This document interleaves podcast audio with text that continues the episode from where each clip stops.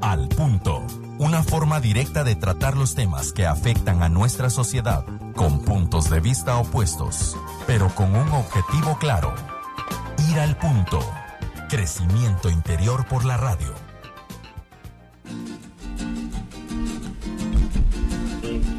Tengan ustedes muy, pero muy buenas noches en este miércoles 27 de marzo del año 2019. Sean bienvenidos y créame que bienvenidos con un fuertísimo abrazo lleno de cariño, lleno de buena vibra a esta cabina de Radio Punto, donde ya les esperábamos con mucha ilusión y muchos deseos de tener estos 60 minutos de compartimiento donde definitivamente vamos a tratar en la noche de hoy un tema importantísimo. Estamos viviendo en Guatemala eh, como nación un momento importante. Estamos próximos a llegar a esta etapa de, elecciones y déjeme decirle que no vamos a tener entrevista con ningún candidato porque eso no es permitido, pero sí vamos a hablar de ese punto tan crucial. Usted ha oído que muchas veces dice, hay dos puntos de los que no hay que hablar, política y religión, para que evitemos problemas, dicen. Pero no, creo que lo más importante no es hacerlas del avestruz, acabar un hoyo y meter la cabeza. Por el contrario, tenemos que aprender técnicas, tenemos que aprender a tener esa vida dinámica, justa, equitativa, que nos permita podernos expresar y poder poner en un punto de validez la forma como se expresan otras personas, sin necesidad de tener que llegar al juicio y sobre todo a la confrontación, ¿verdad? Que es lo que vamos a evitar. Pregunto, ¿qué tal su semana? Espero que hasta el día de hoy esté siendo maravillosa. Que cada uno de nosotros estemos pudiendo poner de manifiesto nuestros dones, nuestros talentos y estemos haciendo esas cosas ordinarias del día a día extraordinariamente bien. De tal manera que cada día al terminar la jornada nos sintamos con ese beneplácito de la misión cumplida. Que podamos, pues, no dejar el día en frustración, sino que podamos encontrar siempre esa cuenta en números azules, donde realmente le hemos abonado algo al diario vivir. Ese diario vivir que no tendríamos si no fuera por el amor y la misericordia de Dios, ese Padre todopoderoso que tenemos en común. Y es a Él a quien en esta noche pues le vamos a dar ese agradecimiento ¿verdad? Que es justo darle todos los días, a cada momento. Así es de que en una actitud propia te decimos en esta noche, gracias Padre, gracias infinitas por todo tu amor, por toda tu misericordia, Señor, por todas las experiencias que nos permites vivir día con día, momento a momento. Gracias, Padre, porque constantemente tú que nos conoces, incluso desde antes del vientre de nuestra madre, nos dotas y nos das todo, Señor, todo lo que necesitamos en justa medida. Gracias, Padre, por tu amor que es infinito, por tu paciencia, por tu manera de amarnos, de perdonarnos y de darnos constantemente nuevas oportunidades. Hoy no solo te damos gracias, sino que también, con toda la fe que tenemos en ti, pues queremos depositar en tus manos el resto de la semana, nuestros planes, nuestros proyectos, nuestras intenciones, Señor. Te pedimos que nos des sensibilidad para poder entender e identificar tu voz, poder saber cuál es tu luz y poder caminar por donde tú deseas que nosotros vayamos para poder ejecutar ese plan divino para el que venimos preparados. Ese plan que definitivamente, si lo llevamos tal y como tú eh, pretendes, nos va a llevar a la felicidad, a la plenitud como seres humanos. Gracias Padre por todo. Amén y amén. Eh, Francisco, bienvenido en esta noche y bienvenido a nuestro invitado, a quien tú ya te vas a encargar de presentar. Buenas noches, Carla. Gracias por la oportunidad de estar acá al frente de estos micrófonos. Hoy hablando de un tema interesante para romper el hielo en esta época tan difícil. Elegimos este tema con el doctor René Santisofión, nuestro invitado de esta noche. Nosotros dijimos al principio, ¿por qué no hablar de política y religión? Pero yo creo de que tenemos que enfocarnos, como es un programa de crecimiento, en el sentido de las palabras. Entonces tenemos que enfocarnos en positivo. La idea es formarnos y elegimos el título o corregimos el título de Hablemos de Política y Religión, que será el tema que tendremos hoy con nuestro experto. ¿Por qué surge este tema? Tal y como Carla decía, estamos en un tiempo eh, que se avisora complejo, complejo por la el universo de posibilidades que se presentan para los electores en Guatemala, por lo complejo que se está convirtiendo también el panorama político, social, económico de nuestro país. Entonces este tema está en la boga de toda la gente. No podemos negar de que a todos nos interesa qué es lo que va a suceder con el futuro político de Guatemala. Nos interesa qué va a suceder con nuestra sociedad porque de las decisiones que tome el colectivo dependemos eh, para los próximos cuatro años. Y, si vamos a ser sinceros, nos guste o no, pareciera que las decisiones que se han tomado últimamente no han sido las correctas. Entonces, todos nos sentimos con el derecho ahora, al igual que los candidatos, de opinar sobre este tema tan discutido. Todos creemos que tenemos la razón, que es lo que debe de imperar en el momento de hablar de estos temas. Y no me refiero a que usted tenga la certeza de que lo que usted dice es real, sino que a tener un razonamiento lógico que no nos lleve a la confrontación. Porque cada vez estamos en una sociedad más violenta, cada vez estamos en una sociedad más reactiva, en donde su opinión, vertida como opinión, se puede convertir en su catapulta para el fracaso o para el odio de la masa. Entonces es bueno hablar de este tema hablábamos eh, fuera de micrófono con Carla y decíamos, ¿cuál es el dicho? El, dicho reza, no hay que hablar de política ni de religión porque es una falta de cortesía, a la gente le incomoda y de todas maneras nunca se llega a nada, solo se pierde la cordialidad. ¿Para qué arriesgarnos a perder la paz? Esas fueron las ideas que nos cruzaron en la cabeza, ¿verdad Carla? Por lo menos las que hemos escuchado, ¿verdad? Aunque mi, desde mi perspectiva es necesario, es importante. El no hablar de estos temas nos hace, nos convierte en una sociedad indiferente, falta de tolerancia. Y es por eso que hemos llegado a donde estamos, ¿verdad? A ejercer la violencia, la justicia por nuestra propia mano, a pensar que, que somos dueños de, de la verdad, cuando realmente somos dueños únicamente de nuestros pensamientos. Y la verdad, pues solo Dios dirá. ¿Verdad? Así es de que, bueno, ya sobre la marcha es que se conoce que también estaban los zapatos, ¿verdad? Así es de que hoy, por favor, a pesar de que usted tenga esas eh, predilecciones, pues no se apasione por nada ni por nadie. Muchas veces cuando oímos eh, la perspectiva de otra persona empezamos a ver que también puede haber otra posibilidad. ¿verdad? Que también puede haber otra posibilidad, así de que para eso tenemos hoy aquí al doctor René Santizo, que ya nos ha acompañado anteriormente, y usted se preguntará, bueno, ¿Y qué hacen los doctores hablando de política? Los doctores hablando de estos temas. Bueno, porque somos seres humanos y nos interesa la salud y sobre todo la salud integral. Y sabemos que para estar sanos, pues tiene que estar sano no solo el cuerpo, sino que la mente y sobre todo el alma, ¿verdad?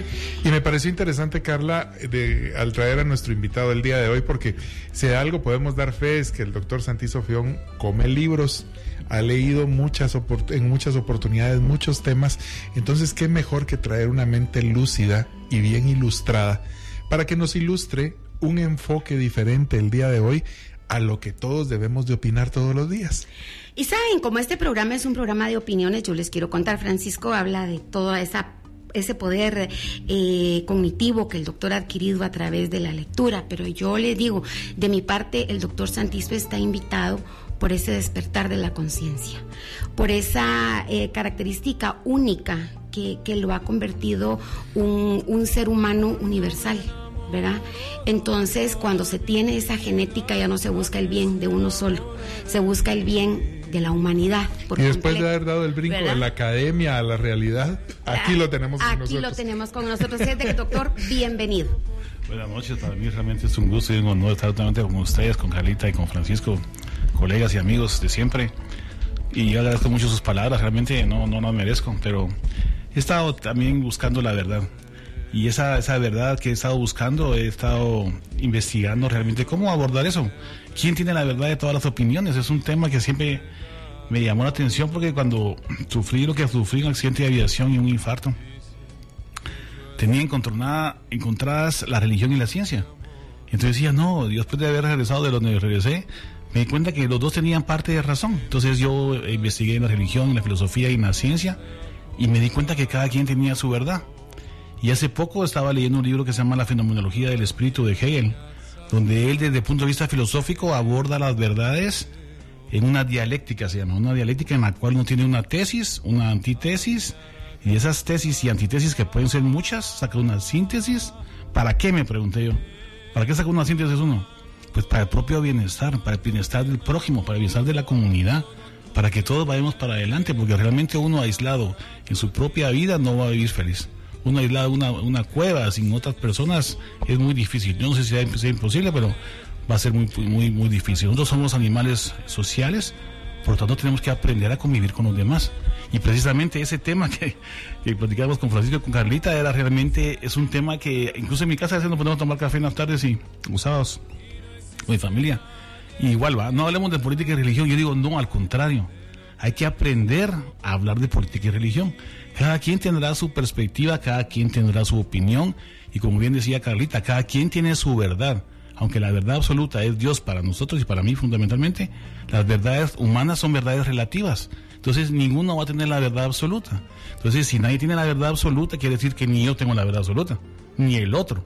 Entonces, ¿qué es lo que tengo que hacer? Aprender la verdad del otro, que es lo que me pueda servir a mí y a mi comunidad para seguir adelante. Pareciera increíble que un término que pareciera tan confuso para la mente como el expresado por Hegel en su filosofía de la triada dialéctica lo pongamos en práctica de manera sencilla, con el simple hábito de poder escuchar, de aprender a respetar las opiniones de otras personas, que en ese caso, eh, vamos a decir algo, vamos a, vamos a ordenar para que nuestros amigos entiendan a qué nos referimos con esta triada dialéctica.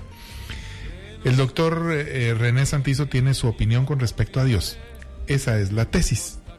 Pero resulta que Carla y Francisco tienen una manera diferente de concebir a Dios, porque uno de ellos es muy religioso y el otro es ateo.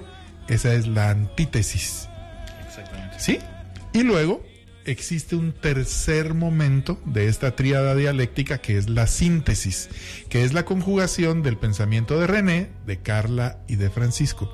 A esto se refiere el doctor al hablar de la tríada dialéctica, de que existe una verdad, que no es absoluta, que forma parte de dos realidades, la que usted piensa que es suya y la que pertenece al colectivo o a la gente que le rodea.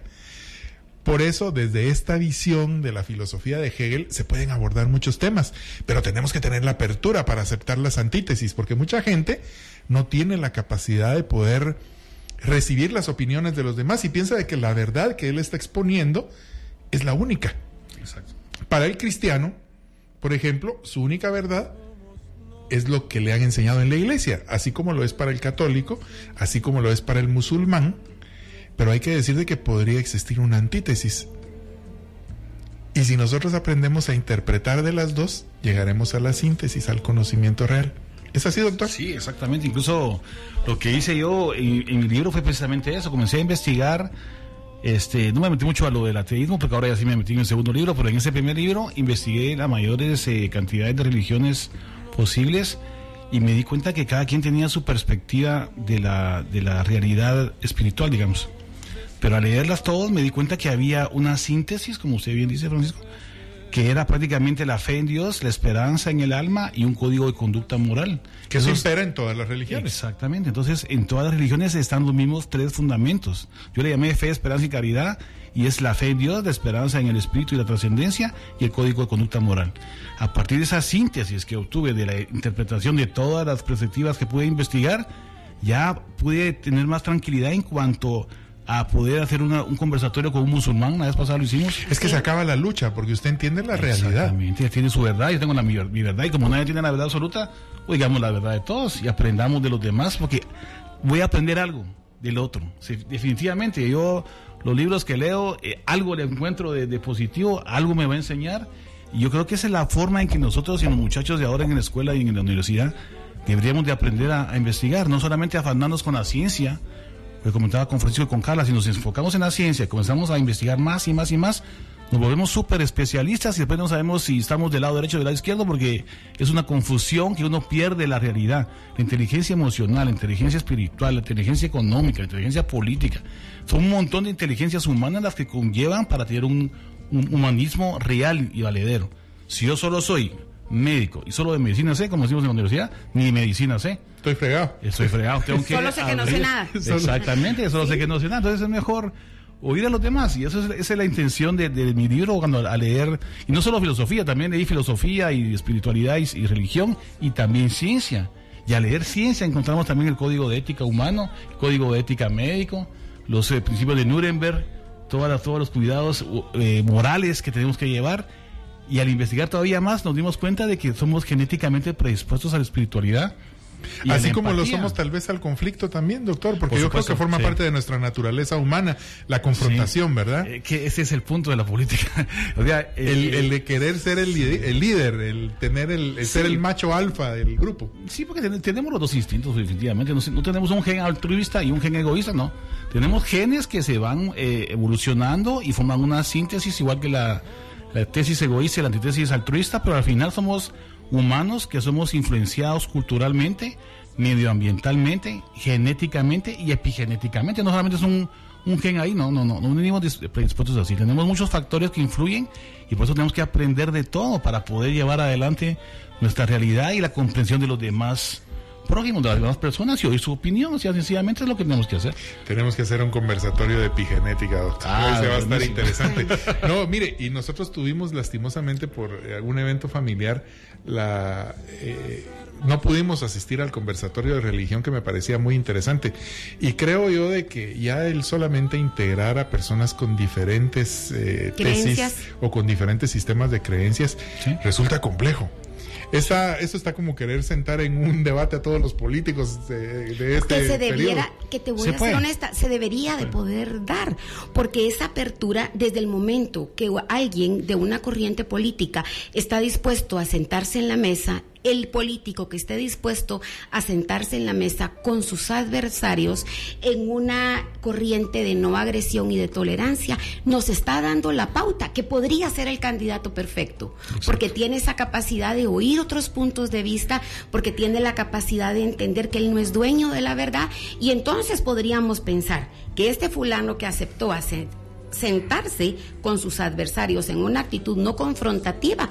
tiene la capacidad de formar ese, ese gobierno que realmente tenga eh, diferentes eh, enfoques, diferente tipo de representatividad. Y eso es precisamente lo que nos está haciendo falta. Pero, yendo un poquito a lo que ustedes hablaban anteriormente, ¿qué es lo que tenemos que hacer? Bajarle varias rayitas a nuestro ego. Aquí todos buscamos únicamente esa parte de lograr captar ese protagonismo, ¿verdad? Que digan, ah, sí, él es el mejor, eh, o ella es la mejor, o él es el que se destaca. Entonces nos estamos olvidando, estamos perdimos la conciencia colectiva. Pero ¿y no será de que esto es gobernado también por la misma política? Porque ¿quién de los políticos no busca protagonismo? Eso forma parte de la realidad de todos los políticos, pienso yo, en primer punto.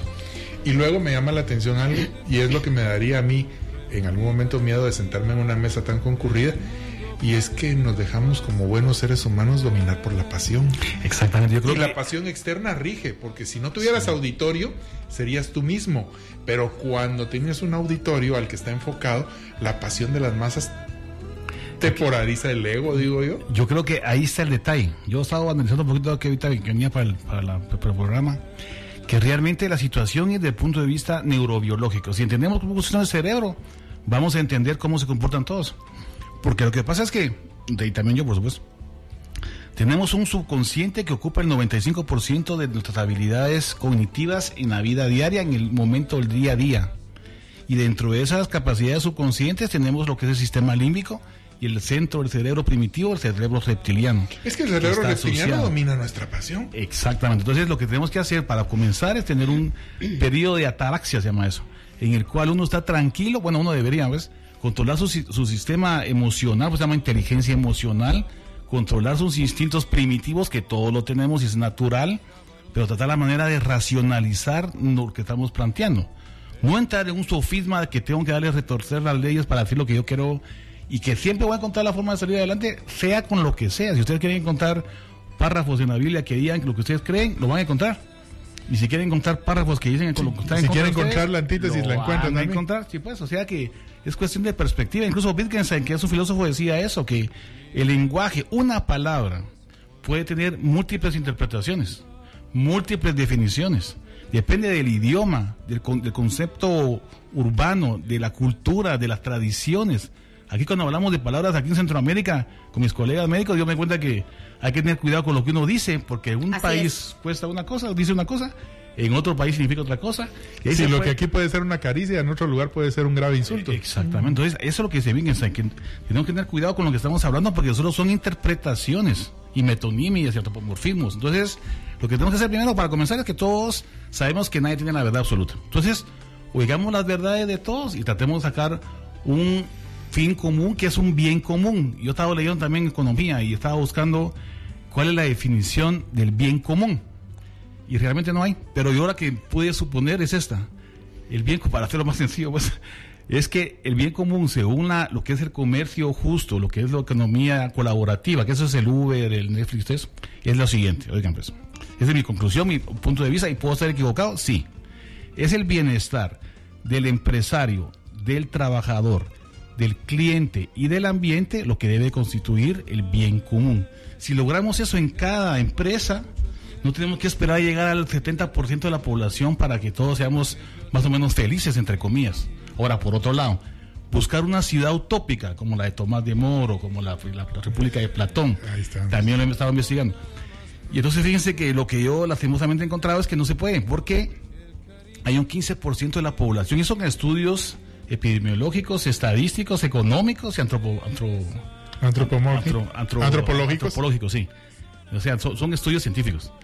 Y dicen que ese 15% tiende a ser sociópata, psicópata, egoísta o alguna alteración neurobiológica que tiende a ser más egoísta en el sentido de que me importa poco los demás, media vez yo gane. Estamos hablando que es la antítesis de lo que usted está expresando como el bien común o como la colectividad. el bien común podría ser un 70% en general, va los, datos estadísticos, pero siempre vamos a encontrar 15% de lobos. Entonces, ¿qué es lo que dice Thaler? Lo que dice. Bueno, yo creo que para dar de política hay que entrar de economía primero porque. Van íntimamente ligados. Sí, porque yo estaba leyendo un poquito antes de venir para acá y, realmente la política. Eh, política viene de, de, polis, de ciudad. Entonces, las normas que, guían y, repercuten en la colectividad en una ciudad, estado en la época de Grecia, digamos. Pero eso es una utopía, ¿va? eso también es un, es un constructo abstracto. Lo que pasa es que forma parte de una realidad que no es la contemporánea. Sí, pero aún así la política es el que tiene que ver con la comunidad. Entonces, ¿quiénes son los políticos? Todos, somos políticos. Claro. Por eso es que no debemos de eximirnos del tema. No, todos no nos podemos sentir ajenos porque este es un tema propio de cada uno de nosotros. O sea, cuando evitamos hablar de política, estamos evitando hablar de cuánto es el presupuesto de la casa. Eh, cuando estamos evitando hablar de política, nos estamos evitando de saber qué hospital va a, estar, va a estar disponible si tengo una emergencia porque me dio apendicitis. O sea, esto está involucrado absolutamente en todo lo que tiene que ver con el ser humano. Entonces, no nos podemos eximir de tocar el tema tenemos que aprender a manejar el tema. Yo creo que la falta de manejo del tema, no sé si ustedes apoyen esto, pero eh, creo que es eh, lo que precisamente nos ha llevado a estas malas elecciones que hemos, que hemos tomado, porque entonces no conocemos, no nos damos el tiempo para conocer planes, para discutirlos, para oír otros puntos de vista y entonces nos polarizamos, nos cegamos en lo que nosotros queremos creer y pues bueno, vamos a depositar nuestro voto en quien menos deberíamos de haberlo hecho. Otro de los grandes problemas, digo yo, es de que desgraciadamente nuestra sociedad se encuentra muy reactiva.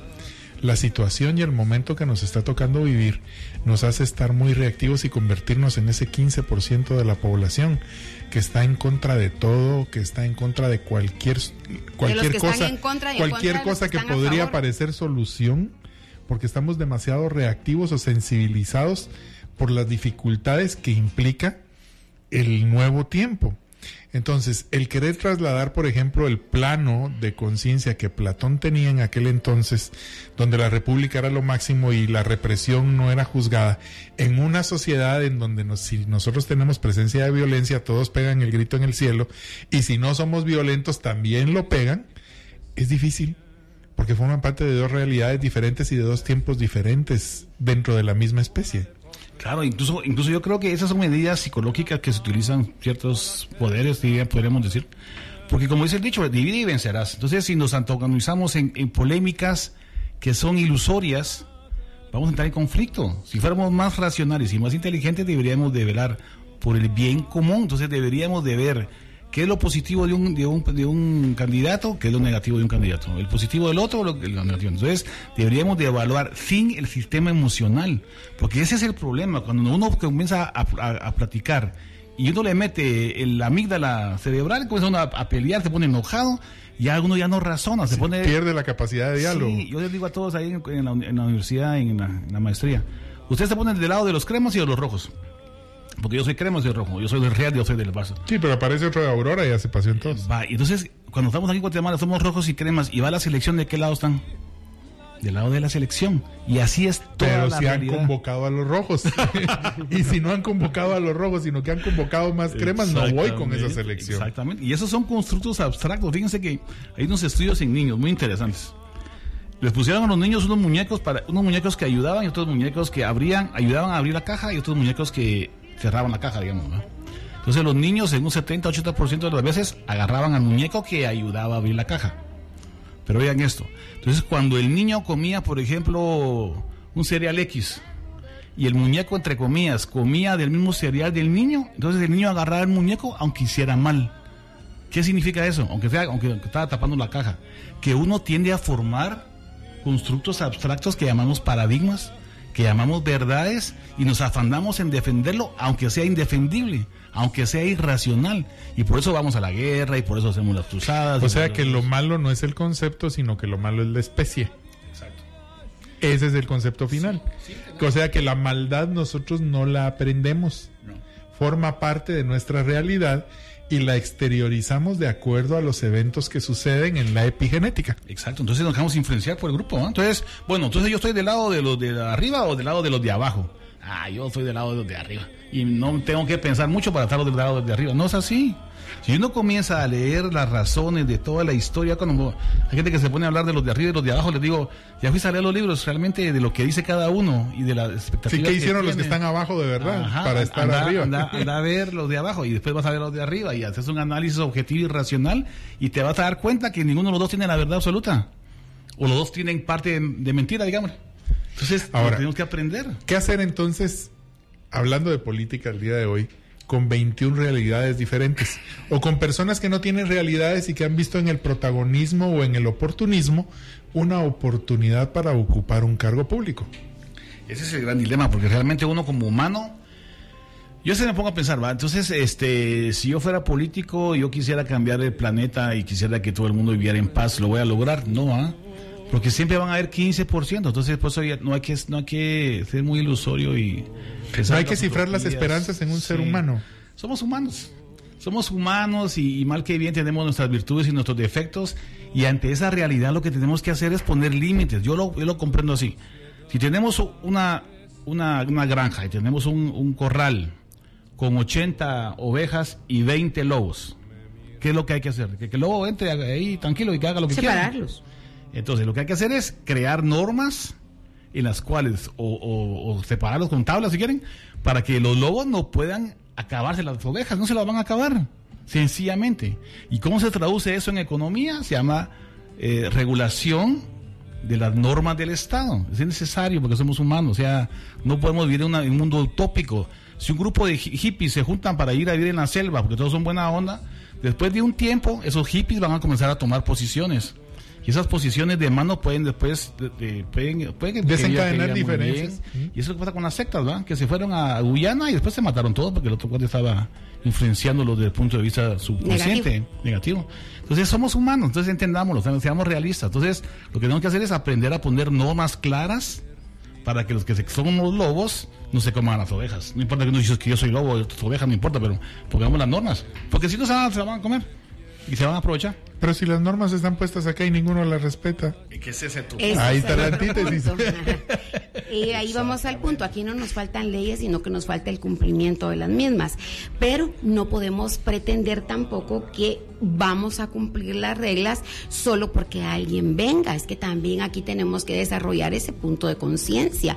O sea, el cambio no lo va a generar una persona, no lo va a generar un grupo de 10 personas.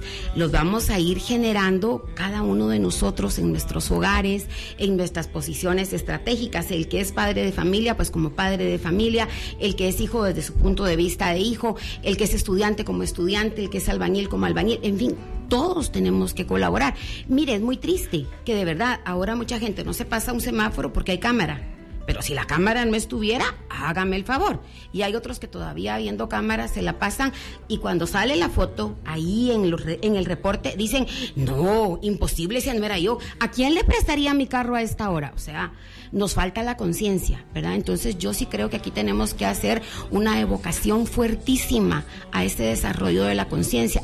Esa conciencia que la misma sociedad nos ha limitado de desarrollar. ¿Por qué? Porque tal y como le decía, doctor, desde mi perspectiva, y ahorita no sé qué van a opinar de mí, pero lo repito, al sistema económico, bancos, les interesa que estemos quebrados. A los gobiernos nos, les interesa que seamos ignorantes y a las religiones les interesa tenernos controlados, de tal manera que nos vuelven incapaces de poder dejar fluir al ser humano que tenemos adentro, que es capaz de tomar decisiones cuerdas. ¿Verdad? Entonces tenemos que ir a donde van todos, como un rebaño, y perdemos esa esencia que nos permita ver con objetividad la vida, ver con objetividad las propuestas. Entonces, desde mi punto de vista, el consejo sería, deje que su interior, que ese yo que usted tiene adentro durmiendo, le diga, a mí me encanta cuando mi yo me dice, Carla, este es el momento en el que tienes que pararte, sacudirte y darte un alto. Pareciera que vas a perder tres días de tu vida, pero posiblemente vas a ganar una batalla, una batalla interna. Y es, son esas las batallas que nos tenemos que preocupar por ganar ahora, las batallas con nosotros mismos. Estamos luchando con el exterior y no podemos gobernarnos nosotros. Y esa gobernabilidad creo que es la primera que tenemos que recuperar, por lo menos desde mi perspectiva.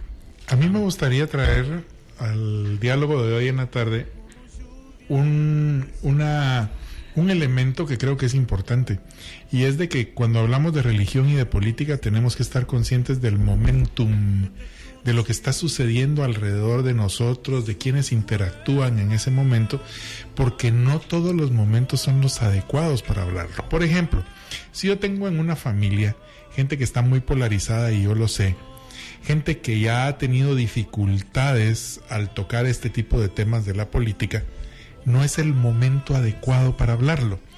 Mientras que si yo me siento en una mesa donde hay intelectuales, personas de mente abierta con las que puedo dialogar y no he tenido confrontaciones previas, es el momento justo para resolver mis dudas y escuchar o para exponer mi forma de pensar. ¿Qué piensan ustedes con respecto al momento?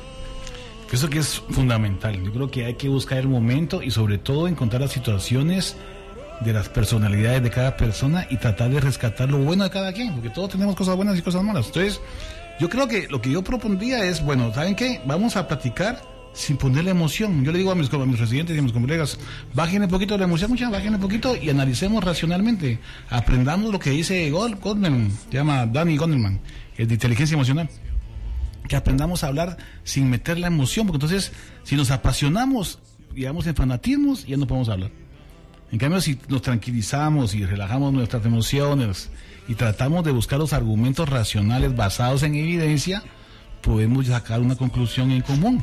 Pero si yo voy a defender a ciegas mi creencia, si yo, yo como también les digo a los muchachos, hay una religión que se llama religión atea, porque ellos también creen en que Dios no existe. Entonces, la religión como su término define es que uno cree en algo que no se puede comprobar. Entonces, también hay una religión atea, también hay una religión agnóstica y hay una religión de todos lados. Entonces, solamente es el comportamiento cultural humano que lleva a formar constructos abstractos o paradigmas, y esos paradigmas son los que nos han servido para evolucionar, sí, pero no son verdades absolutas. El paradigma forma, pero puede deformar también. Claro. Y ha deformado a muchos seres humanos. Uno cree que la física es absoluta. No es absoluta, ni la física ni las matemáticas. Los agujeros negros, el Big Bang, la materia oscura del, universo, la materia, la energía oscura del universo, son cosas que no sabemos qué, qué pasa ahí con las matemáticas, con la física. Es igual que eh, hablábamos de los experimentos científicos, ¿verdad? Que no son totalmente exactos. Exacto. Entonces, como tenemos un cierto grado de incertidumbre, incluso en la realidad. Ustedes saben que el paradigma de realidad también es una verdad a medias, porque nosotros miramos eh, una cantidad de, colores, pero hay más colores de los que podemos ver, más sonidos de los que podemos escuchar, más olores de los que podemos percibir y más dimensiones de las que podemos percibir según una teoría M, que es una teoría física que está aceptada por interpretación de Copenhague en todo el mundo. Entonces, si hay más dimensiones y solo podemos ver una, no podemos creer que tenemos una realidad absoluta.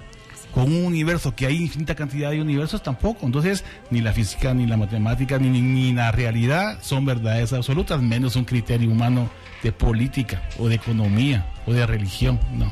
Entonces, cuando entendemos esa realidad, yo creo que eso fue lo que encontró Buda, que se dio cuenta que la realidad no, no era absoluta. Entonces, ¿qué es lo que tengo que hacer? Aceptar que yo tampoco soy absoluto, ni tengo toda la verdad, y vivo con lo que yo pueda interpretar de la realidad que me sirva para mi bienestar y mi felicidad, junto con los que están a la par mía. Sí, Buda decía, vive el momento y olvídate de todo lo demás. Exactamente, porque uno siempre está con la cabeza pensando hacia el futuro, hacia el pasado. Comentaba yo ayer eso, que San Agustín decía esto, que el futuro no está, porque viene en camino, El, que el pasado, no existe. Ya no existe. Entonces, el presente es el punto de encuentro entre el futuro y, el, pasado. Pero yo le voy a decir una cosa, cuando yo truene mis dedos es el futuro ya pasó el futuro. Entonces, el instante del presente es, tiene un principio físico que se llama incertidumbre de Heisenberg, en el cual, al momento que querramos ver la realidad, ese instante ya pasó. Entonces, ¿qué es lo que hace nuestro cerebro? Estar anticipando el futuro, eso es neurobiología. Entonces uno está anticipando constantemente el futuro, por supuesto que son microsegundos, ¿no? tampoco estamos hablando del futuro. De Usted fue a la fiesta que invitó el ¿Cómo se llama este científico que acaba de morir? Ah, Hawkins. Sí. No, llegó a la fiesta. No. no, pero sí, sí vi, el, programa. Pero muy, es interesante, ¿verdad? Porque él tiró la invitación para una fiesta que realizaba en este momento cinco años después para ver si existía realmente el futuro, la, el futuro la temporal, eh, el traslado de una del futuro al presente. Yo sé que, yo sé que no es el tema, pero, pero, ya hay estudios así, o sea, se llama retrocausalidad. Los estudios en física con fotones y hay estudios experimentales hacia la retrocausalidad para el pasado. ¿Y si existe? Claro. Y también hay una máquina para el futuro que se llama Ronald Mallet, si lo pueden investigar en Google. Ronald Mallet se llama y está haciendo un, un experimento con fotones hacia el futuro. O sea que la relatividad del tiempo y el espacio tampoco es verdad, porque también se puede doblar y uno puede avanzar al pasado y al futuro, que son cosas que uno antes decía, no, esa es una verdad absoluta que estamos en la realidad. Es mentira. La realidad entera es mentira. No mentira es una realidad. Es una percepción relativa. sí, una verdad relativa. Es una verdad relativa. Una verdad relativa a una verdad media, digamos. Aquí hay un punto importante. Yo creo que tenemos que ir eh, haciendo conclusiones y creo que sí es muy importante el que vivamos el aquí y el ahora que estemos presentes en el momento presente, que lo podamos disfrutar, eh, que tengamos la oportunidad de cambiar las cosas en el momento en el que las podemos cambiar, ¿verdad? Hablábamos antes de que nuestras decisiones, pues claro, no, no cambian únicamente esta, esta realidad que estamos viviendo ahora, sino que muchas otras realidades que estamos viviendo simultáneamente. Entonces, muy importante que nos ubiquemos en el aquí y el ahora. La otra parte que creo importante es que tenemos que ser objetivos, ¿verdad? Dejar esa pasiones, dejar esa, esa eh, pasión que nos desborda y que muchas veces nos hace perder el control. Creo que otro punto importante es entender que que realmente debemos de tocar este tipo de temas. Debemos de educar a nuestros pequeños para que sepan de política, para que puedan tocar estos temas. Y la otra cosa que me nace es hablar. Estamos mucho con lo que es de moda. Estamos tan en la moda que muchos ahora se están convirtiendo al veganismo después de que no lo eran. Eh, la medicina alternativa, situación que yo practico desde hace muchos años, pues ahora se volvió de moda. Eh, el tratar de que seamos ecológicos se volvió de moda. Pues ¿por qué no volvemos de moda el despertar de la conciencia, el realmente podernos entender, podernos ir dentro de nosotros mismos, hacer ese viaje interior y poder desarrollarnos nosotros para contribuir a que se desarrolle el, universo por completo. Y me nace esta idea porque eh, al oír y saber del libro del doctor desde hace eh, cuánto tiempo, eh, recientemente, a finales del año pasado, veíamos la serie de Morgan Freeman, Dios, mm. Eh, ¿qué hace Morgan Freeman? Recoger esas versiones de cada una de las religiones, de cada una de las creencias. Y como siempre, hay una, hay una eh, síntesis después de todo esto. Y es que la búsqueda, pese a que hayan tantas cuestiones diferenciales, sigue siendo la misma. ¿Verdad? Sigue siendo la misma. Entonces, cuando ustedes llegan a concluir esto a través del libro del doctor René Santizo, a través de esta documental de Morgan Freeman, se tiene que dar cuenta que muchas de las batallas que ha librado han sido innecesarias. Porque al fin y al cabo lo único que estamos haciendo es, haciendo es recorriendo diferentes caminos, pero buscando el mismo fin porque de ahí, al fin, de ahí venimos todos y para esa misma luz vamos a regresar. Entonces, muchas veces estamos perdiendo energía, perdemos relaciones, eh, perdemos el tiempo en cosas que realmente se vuelven vanas cuando llegamos a este punto y concluimos en que estamos contradiciendo lo que nosotros mismos creemos. Hay que decir también ustedes de que uno de los principales problemas que tenemos es de que el flujo de información ha vuelto a mucha gente experta. El círculo rojo que antes era formado solamente por los académicos, por los eruditos, hoy ya no existe. Antes, por ejemplo, habían artículos a los que solamente el doctor Santizo Feón podía tener acceso, pero en este flujo de información tan grande, hoy hay muchos expertos o hay gente que maneja la información con tal habilidad que se convierte en un experto. Entonces, más que entender de que hay un gran flujo de información, tenemos que entender de la responsabilidad que implica tocar estos temas. Para nosotros realmente fue un reto muy importante el aceptar el día de hoy, el venir a hablar acá de un tema tan discutido, pero requiere de conocimiento, de intención pero más que nada, diría yo, de una responsabilidad, porque todos tenemos que cumplir nuestro papel acá. Sí, por supuesto. Yo pienso que es importantísimo, sobre todo que nosotros como que no participamos directamente en un partido político dirigiendo un interés personal o partidario, debemos de ser juiciosos y críticos, debemos de, oír idealmente todas las versiones, oigamos todos los paradigmas, oigamos todas las tesis y antitesis, analicémoslas, veamos qué otras opciones hay, veamos lo positivo y lo negativo y profundicemos en lo que están diciendo. Profundicemos en la sociopatía de cada quien y los 15% que pueden influir, si nos están manipulando o no. Yo no sé específicamente quién puede ser y quién no puede ser, pero el hombre es hombre. Entonces puede ser que sea cierto, puede ser que sea mentira, no sé. Pero lo que tenemos que hacer es analizarlo racionalmente, tomar una decisión consciente de lo que estamos haciendo, sabiendo que eso es nuestro futuro para Guatemala. Para, y no para nosotros, para nuestros hijos, para nuestros nietos, para el ambiente, para todo. Entonces, si tomamos una decisión así por, por fanatismo, no que yo soy rojo y voy a votar por los rojos. O por la playerita o por lo que me regalaron, ¿verdad? Entonces, eso, eso no, no, es, no es prudente. Ahora, vale la pena también decir de que como que si nada se nos fueron 40 minutos de programa y tenemos que ir a nuestro corte de la hora en punto. Al volver me gustaría tocar también otro tema interesante y es eh, cómo presentar estos temas a nuestros hijos porque uno de los principales motivos de este programa es la formación. Con eso regresamos después de ese pequeño corte comercial, ¿les parece? Totalmente de acuerdo. Muy bien, vamos a un pequeño corte comercial y al volver más de este tema que todavía pinta para que estos últimos 20 minutos sean interesantes para usted. Quédese con nosotros, esto es al punto. No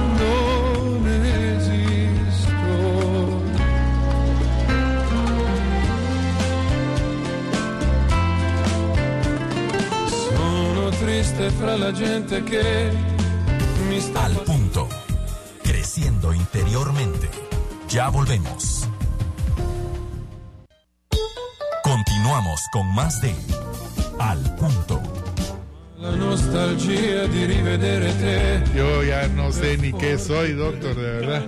Estamos de vuelta en su programa al punto, hablando, miren, de temas interesantes. Aquí poniéndole ese punto, ese punto agradable que hay que saber encontrar entre todas las cosas que vivimos. Es que de verdad nos hemos vuelto así como que tan pesimistas que algo a lo que, de lo que podríamos sacar un momento de broma, de chiste, pues ya nos causa eh, incomodidad, desacierto, diferencias, eh, incluso incluso esos sentimientos de frustración y luego de rencor hacia quien posiblemente nos hizo un comentario tratando de pues de alegrarnos el día o de sacarnos el chiste, ¿verdad? Pero resulta que estamos ya tan reactivos que, que, nos quedamos con aquella cosa que me dijo tal cosa y solo que yo pueda y se la devuelvo, ¿verdad? Entonces, bueno, pues aquí nosotros estábamos sacando ese momento de risa, ese momento alegre de la nada. Hablábamos antes de ir a corte de cómo debemos de tratar estos temas con nuestros hijos, religión y política. Y saben ustedes, llegábamos a una conclusión acá. Eh, voy a dejar al doctor Santizo para que nos cuente cuál es su punto de vista de lo que hemos platicado. ¿Cómo podemos abordar estos temas con nuestros hijos, doctor? Pues fíjese que después de terminar mi libro, mis hijos me dijeron, bueno papá, ¿y para qué sirve el alma? Entonces ellos querían la, la forma práctica de aprender eso. Entonces yo les digo, ahora estoy pensando, que realmente que lo que mejor que puedo yo hacer con ellos es enseñarles la dialéctica hegeliana, o sea, aprender a buscar su propia verdad, buscando las tesis y antitesis, aunque sean muchas, para sacar su síntesis. Yo no le voy a, influenciar a ellos sobre qué partido político quiero yo, o qué partido, de qué equipo soy, o, cuál es el mejor para usted, o qué universidad es la mejor, ¿no? Yo lo que tengo que hacer es enseñarles eh, la forma en que ellos encuentren sus verdades. No puedo influir ni imponerla porque ese es el primer problema aquí en la humanidad. Cuando yo quiero imponer mi verdad, comenzamos con problemas. Porque el otro tal vez no cree en mi verdad. Entonces lo que tengo que hacer es aceptar las verdades de todos y que cada quien encuentre su verdad. ¿Cómo? Buscando las tesis y antitesis de cualquier verdad para sacar una síntesis que vaya en beneficio propio y de la comunidad alrededor de donde uno vive, su familia, sus amistades, sus seres queridos, porque hicieron un estudio en Harvard donde encontraron que los mejores momentos más felices de la vida de octogenarios eran los momentos empáticos, los momentos familiares, los momentos con los amigos, los momentos en que había empatía humana, son los momentos más felices de la vida. Entonces, si eso lo están diciendo los de Harvard, que son los economistas del, del, mundo, tenemos que ir hacia eso, buscar la empatía y la armonía para vivir felices. Si vamos a un trabajo donde estamos todos peleando todo el día, nos vamos a amargar toda la existencia. Tenemos que buscar el bienestar de todos. Entonces, tratemos de buscar el bienestar de la mayoría para que todos vayamos para adelante. Entonces, yo creo que la dialéctica es el punto. Y al que no le guste, que se aguante, ¿va usted? Porque no hay para más. Bueno, no es que es la verdad. O sea, tenemos que partir de la idea de que la tolerancia debe de ser desarrollada en todos los aspectos y que muchas veces el entorno nos vuelve intolerantes. En un entorno de intolerancia, el que gana es el tolerante, ¿verdad? El fanatismo es malísimo. Entonces, uno tiene que cegarse en un fanatismo porque es lo que nos lleva a las guerras y a los problemas. Tenemos que aceptar y aprender de los demás. Aunque sea, si yo quiero tener la verdad absoluta, quiero saber de la verdad del otro aunque yo sé que la verdad absoluta no existe, pero voy a aprender. Entonces, yo sugiero que a los que se crean tener la verdad absoluta, vayan a leer la verdad del contrario y se van a dar cuenta que no son las verdades absolutas, ni la de usted ni la de otros. ¿Cómo descartamos a las mentes alienadas de la participación?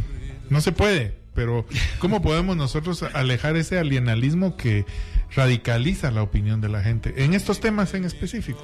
Yo creo que esa es una sugerencia psicológica de alguien que sabe, porque antagonizarlo, ese es un principio fundamental de la humanidad y de nuestro sistema límbico. Entonces, nosotros tenemos que aprender lo que dice Daniel Goleman, inteligencia emocional.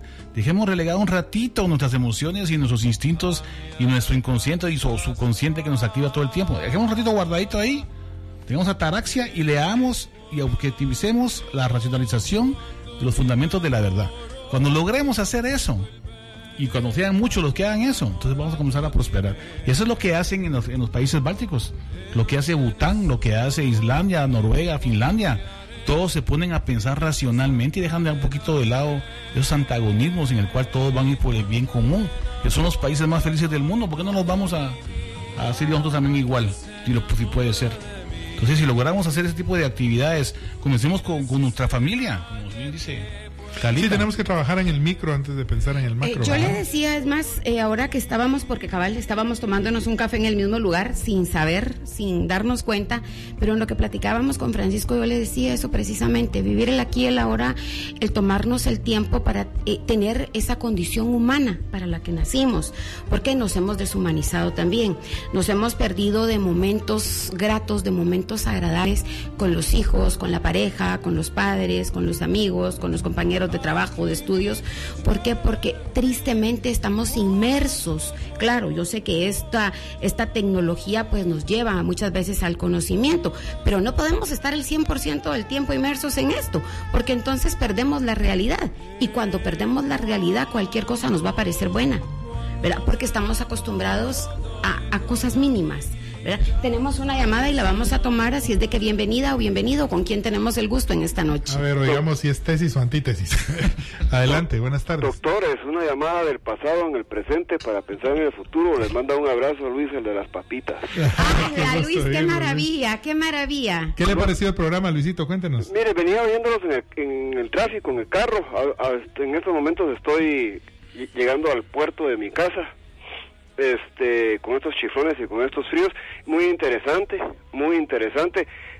Tres, tres o cuatro comentarios puntualísimos para no robarles mucho tiempo, como siempre. Primero, solo no estoy de acuerdo, oí ahí una frase de que existía la religión atea. La religión atea no es, el ateísmo no es una religión, es una filosofía. Entonces, hagamos las diferencias porque en, en, el uso de los conceptos está el éxito de la comprensión. Excelente. Entonces, muy, buen, eh, razonamiento. Entonces, eh, una cosa es la filosofía y otra cosa es la religión. Por ejemplo, el budismo no es religión, es filosofía. El ateísmo no es religión, Es es, filosofía. Exacto. Y hay otro concepto también que es la ideología, que no tiene que ver precisamente, eh, o sea, que es pariente de la filosofía, pero que no tiene que, que ver nada con los, con los otros conceptos. Lo otro es, eh, me parece muy bien la ahí la el dato del, del, del otro doctor de estudiar a Hegel. Me parece perfecto.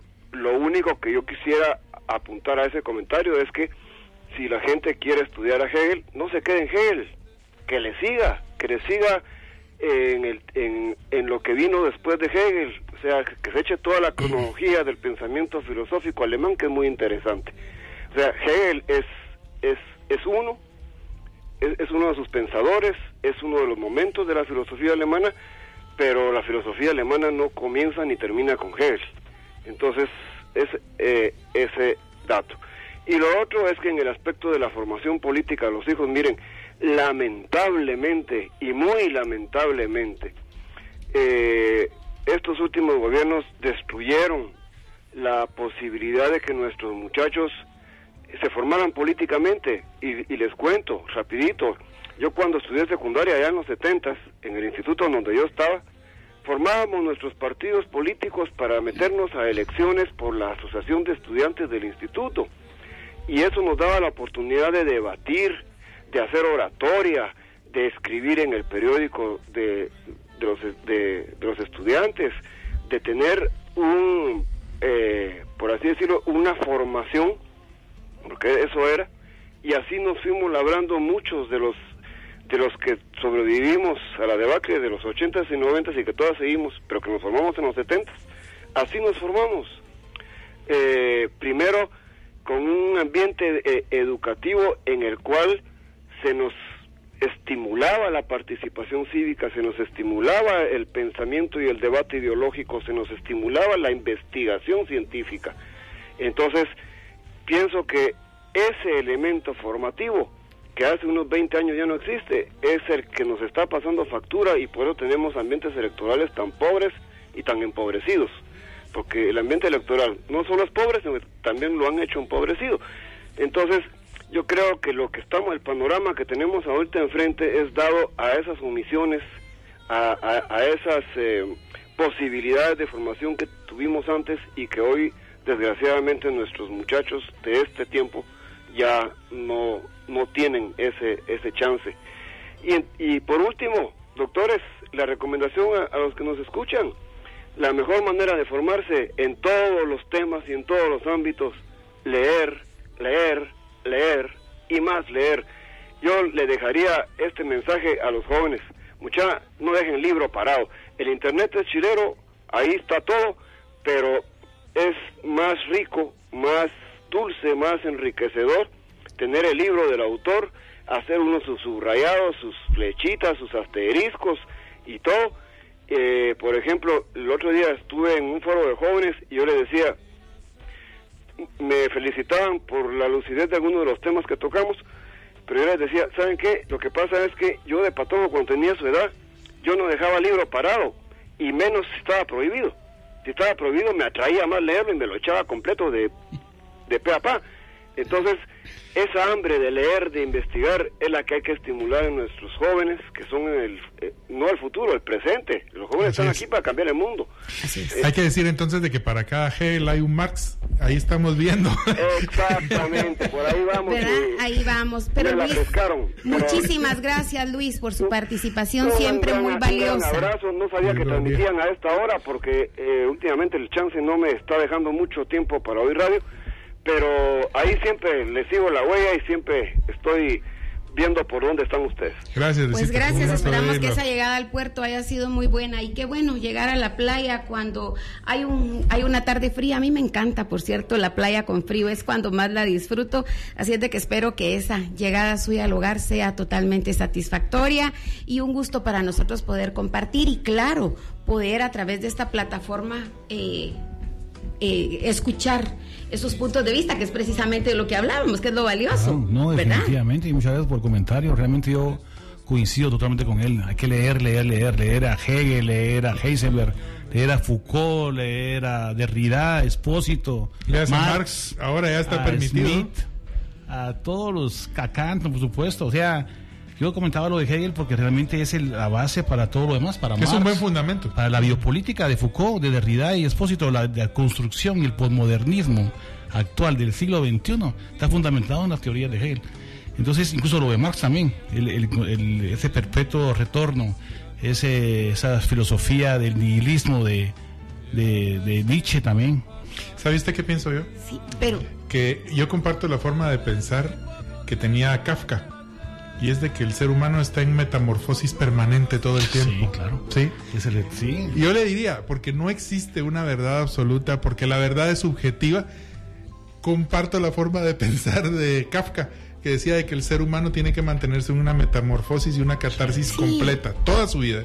Sí, por supuesto. Y, y, por eso que no le baste leer de ideología, ni leer de política, ni leer de filosofías. Eh, busque, busque lo más profundo.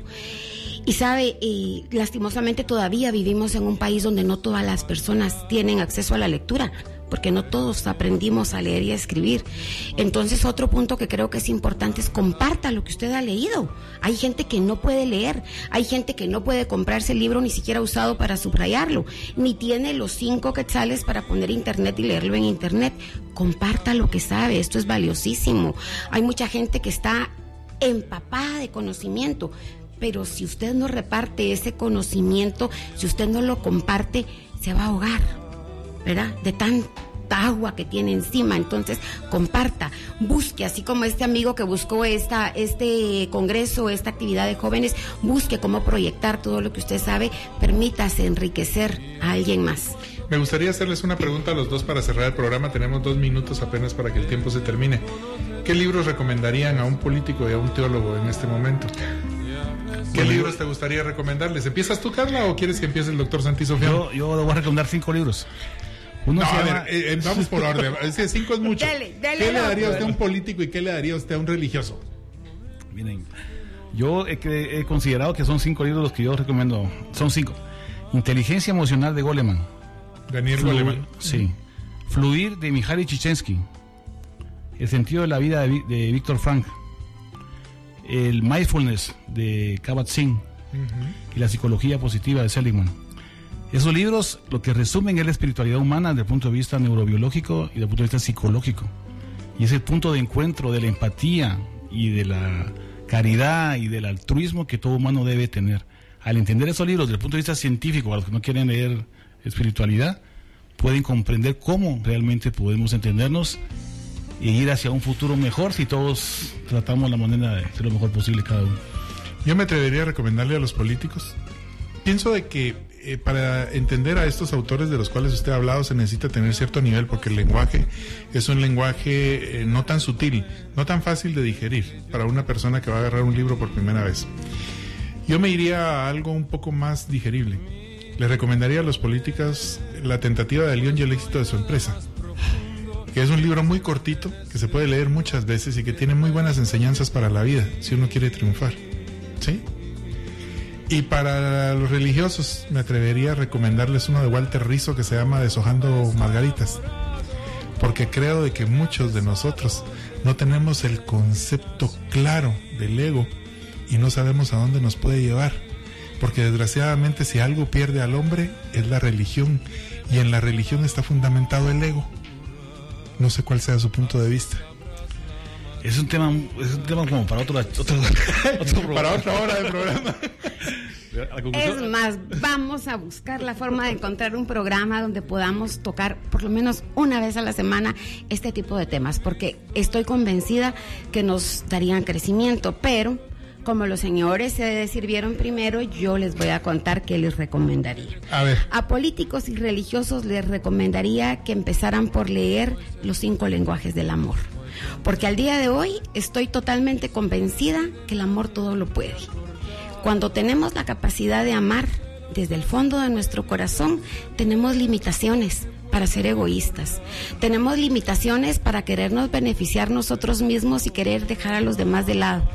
Cuando amamos de verdad, tenemos la capacidad para darnos, sin esperar nada a cambio. ¿verdad?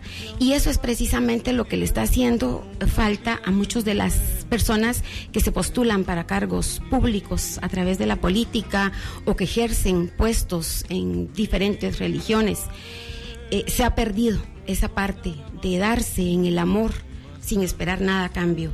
Se ha perdido esa parte de amar, amar y amar y saber que a través del amor, que es la ley universal, la que todo lo rige y la que todo lo puede, que realmente podríamos tener una humanidad completa. Eso les recomendaría que leyeran. 7885 dice interesante Filosofía tema. tolteca. Que es la verdad, hacer las cosas bien, pensar bien y nunca mal. Bueno, gracias por su opinión. Amor. Gracias, doctor, por su tiempo. Ha sido un tema gracias. interesante. Más tiempo necesitamos. Mucho más. definitivamente, Mucho más. Mucho más. ¿Ya había leído ustedes Hojando Margaritas de Walter No, Rizzo? no he leído. Si tiene oportunidad. Es chiquito, pero muy bonito. Es chiquito, pero muy bonito, Sí. interesante. El enfoque del ego que tiene ahí uf, es increíble. Pues bueno, aquí también estamos soltando una propuesta porque podríamos tener, eh, si Dios nos lo permitiera, por lo menos una vez al mes, reunirnos un grupo de personas en una mesa para poder compartir por lo menos durante dos horas, tres horas, qué sé yo. Yo tengo el lugar adecuado, así es de los que se apunten, pues escríbanos. Eh, doctor, si se apunta, Me apunto, usted.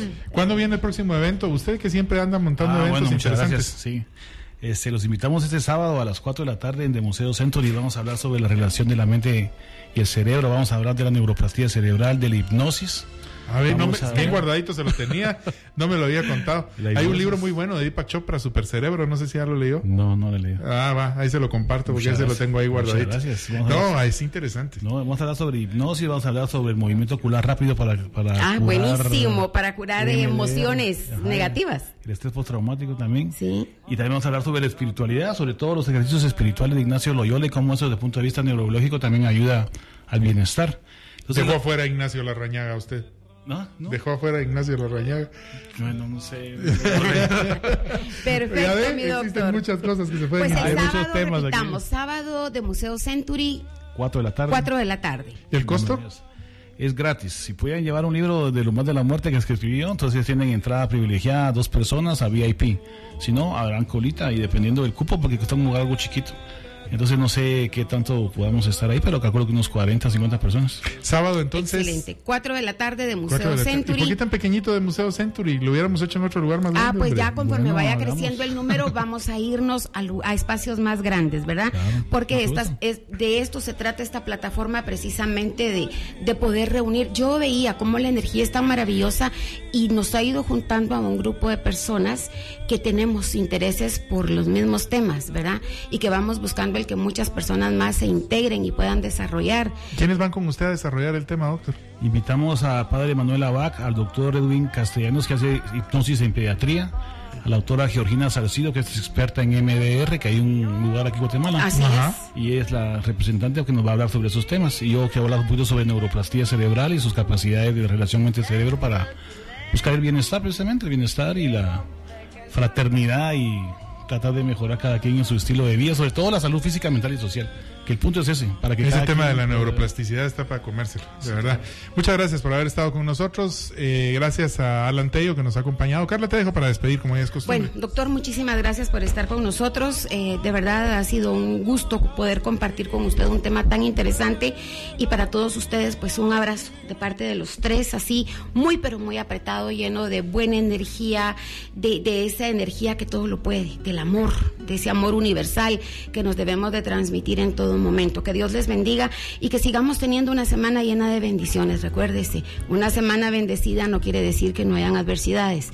Una semana bendecida es eh, aquella semana en la que pese a cualquier adversidad, nuestra fe es capaz de traer a ese Dios sanador, ese Dios todopoderoso que puede transformar lo que para nosotros en nuestra condición humana es imposible. Que se la pasen muy bien. Mi nombre es Carla Godínez de Quiñones. Hasta la próxima, queridos amigos. La invitación para que el sábado nos acompañe de 9 a 11 de la mañana en su programa Salud en Punto a través del 90.5 de Radio Punto, periodismo que da la cara. Accettare questo strano appuntamento è stata una pazzia.